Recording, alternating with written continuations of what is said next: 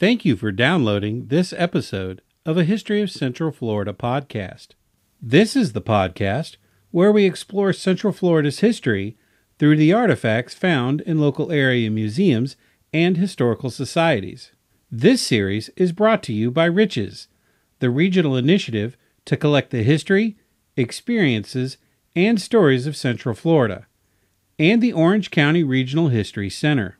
I am Chip Ford and I will be your host for today's episode titled Leather Fire Helmet. Leather fire helmets seem like an object of the past, and in some ways they are, but in other ways they are very much an aspect of fire departments today, just as much as they were at the end of the 19th century. Believe it or not, leather fire helmets, like the one that will be examined in this podcast, are still produced today. An object like this fire helmet might appear to be a practical item used for protection and identification. But it is so much more. It is a symbol that connects communities of firefighters from the 19th century to the present in a tradition that persists unlike anything else in your local firehouse. Cairns Fire Helmets, which is the company that made the helmet here, is still in business today and still actively makes and sells leather fire helmets throughout the United States. The leather fire helmet seen here is a typical Cairns production. In the 1920s, around when this fire helmet was made, it was a product of long hours of hard work by a dedicated craftsman. The vine pattern on the brim of the helmet is an identifying factor of Cairns's production, as all of their fire leather helmets had vines wrapping around the brim of the helmet.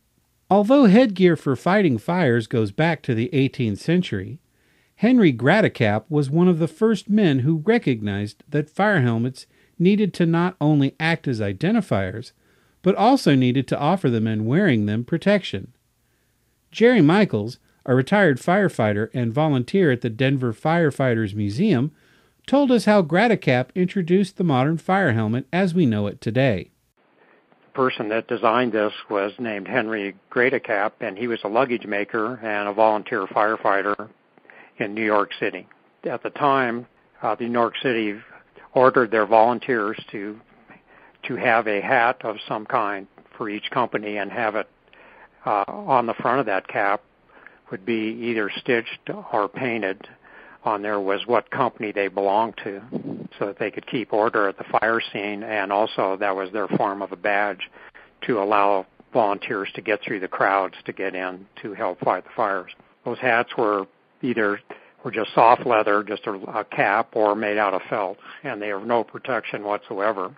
Those hats got soggy and every and cold, and so Henry Gratacap invented a hard a leather helmet that was stitched together that had a large brim and around the front and sides and uh, a longer brim in the back so the water would run off your back and not down the back of your neck. He designed a helmet that he stitched it together just like his luggage. He cut triangular pieces to make the dome of the helmet and stitched them together with heavy welts on the outside, which gave the helmet its strength. Then he was also the inventor of the front piece that you see on fire helmets of this vintage and the one in the museum that identify what company that fire that that person belongs to. And that's called the front piece. He, when he initially designed his his helmet, it was a lot smaller and the edges were flat. Within a few years, he designed what became the modern version of our fire helmet now, and that was around 1840. Henry Gratacap was not finished with his design. The identifying eagle, which is atop most leather fire helmets made by Cairns today, is also an important aspect of the helmet that remains unchanged over time. Jerry Michals here tells us when Henry Gratacap might have gotten the idea for this. So he came up with the eagle, and there's uh, several different theories, but nobody knows for sure because I, most people say that he put the eagle on there because it was a patriotic thing, but it worked perfectly for the beak to hold the top of the front piece, and was also patriotic and fit the fireman ethic of the time. There's another theory that in in Trinity Cemetery in downtown New York City, uh, in lower New York, there's a tombstone from a firefighter that died in uh, 1825, and it has a sculpture that's on the tombstone is a firefighter coming through the flames holding a baby and a trumpet. And on top of his cap and they didn't have helmets at the time was an eagle sitting on top of his hat kind of a heraldic eagle. And of course uh, they said that that could have been the idea if you know the if uh, Henry Gratacap had seen that and got his idea from that. Jasper and Henry Cairns perfected the eagle with Gratacap, as Jerry Michals tells us. His first eagles were made of leather because he was a leather man. They didn't work very well. They were painted leather, but because they stick up in the air running into stuff, they didn't take much of a hit. There were two brothers called the Cairns brothers badge and insignia company in in the neighborhood, and they made brass buttons. They contacted and became partners with Henry Gratacap, and they made the first hollow brass eagle, just like the ones that are on this helmet in the museum. That became a big hit because, first of all, they were they were bigger and actually the looked more like an eagle than the leather eagles did, and that idea really took off for that helmet and also gave it its name. All these helmets were called high eagle helmets from then on. In the 1850s, Gratacap and the Cairns revolutionized fire helmets and created a style that is still known today. Particularly, the sweeping brim of the helmet and the leather filigree around the brim are a standard of a Cairns helmet since that time. Style isn't the only thing that has remained relatively unchanged. First, the brim of the helmet is created by rolling leather through a custom machine to create the proper consistency of the material. Steel wire is later placed in the brim to help it maintain its shape throughout the life of the helmet. The dome of the helmet is made next. The dome is sewn together with heavy duty cotton thread to create the flaps. The next step is to connect the brim and the dome to each other. First, two seams on the dome are undone and are hammered back. A special tool then hits the dome to square the undone parts so it fits flush against the brim.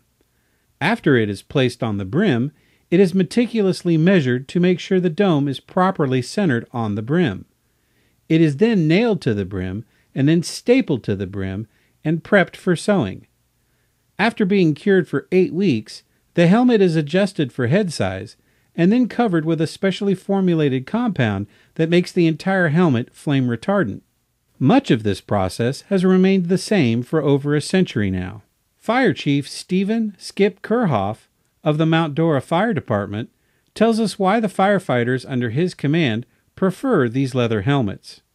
They also like a helmet that looks like it's been in a fire. And if you look at that helmet, it looks like it's been curled and bent and gnarled up of course, when a fire, when any kind of material like a fire helmet is exposed to a fire or fires and heat on a continuous basis, they actually start to break down. Well, that's about the time that the firefighters like them the most because they, they look like you're uh, you're an old salt at it. However, some changes to fire helmets have been made, particularly the introduction of alternatives to the leather fire helmet by companies like Cairns. Fire Chief Kerhoff tells us more about these changes. Well, the first thing you see is that there's no eye protection in that helmet, and that's a big one. Uh, so the new helmets, they used to have, when I say new, a few years back, there was a helmet that had what was called Bourke shields, and they were actually shields that were hinged uh, under the uh, helmet, and they would flap down and just protect the eyes that way.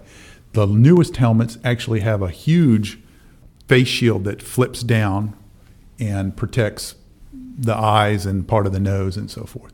Um, but those are the kinds of changes that most firefighters are resistant to. More than anything, leather fire helmets represent a distinctive piece of history in Central Florida. They are not only a part of that history, they also tell a unique story about the traditions that still exist today in firefighting companies. Fire Chief Kerhoff tells us about how the firefighters under his command represent this tradition in choice of fire helmets. Um, our roots go all the way back to Ben Franklin, um, having started one of the very first fire brigades. in the fire service, they don't want to get rid of anything that has any traditional value to them. The fire service is 200 years of history unimpeded by progress. Um, anything that, uh, any technologies, they, they have a tendency to fight because we are very traditional orient, oriented.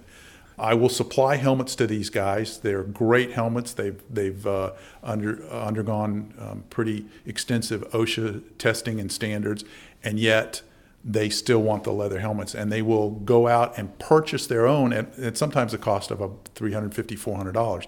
Whereas the composite helmet that withstands anything that we throw at it would cost less than two hundred. Although this fire helmet was used and later preserved for exhibition in the Mount Dora History Museum, it represents a link in a long chain of reverence to traditions of the past. Firefighters were not the only people to use leather helmets in the 1920s. College and professional football athletes also wore leather helmets for protection until the 1940s, when the modern plastic helmet was introduced that you see today. Yet, you would be hard pressed to find your favorite football player choosing a padded leather helmet over the new hard plastic helmets of today. Firefighters across time have constructed a meaning to these helmets that have been handed down from person to person and from place to place over a time that helps to preserve a cherished tradition that a modern plastic fire helmet at the moment cannot replace. We hope you have enjoyed this episode of a History of Central Florida podcast. If you would like to see this and other items that tell the history of Central Florida, you can visit the Mount Dora History Museum at 450 Royellou Lane, Mount Dora, Florida 32757. Make sure to join us for our next episode titled The Art Colony Bell.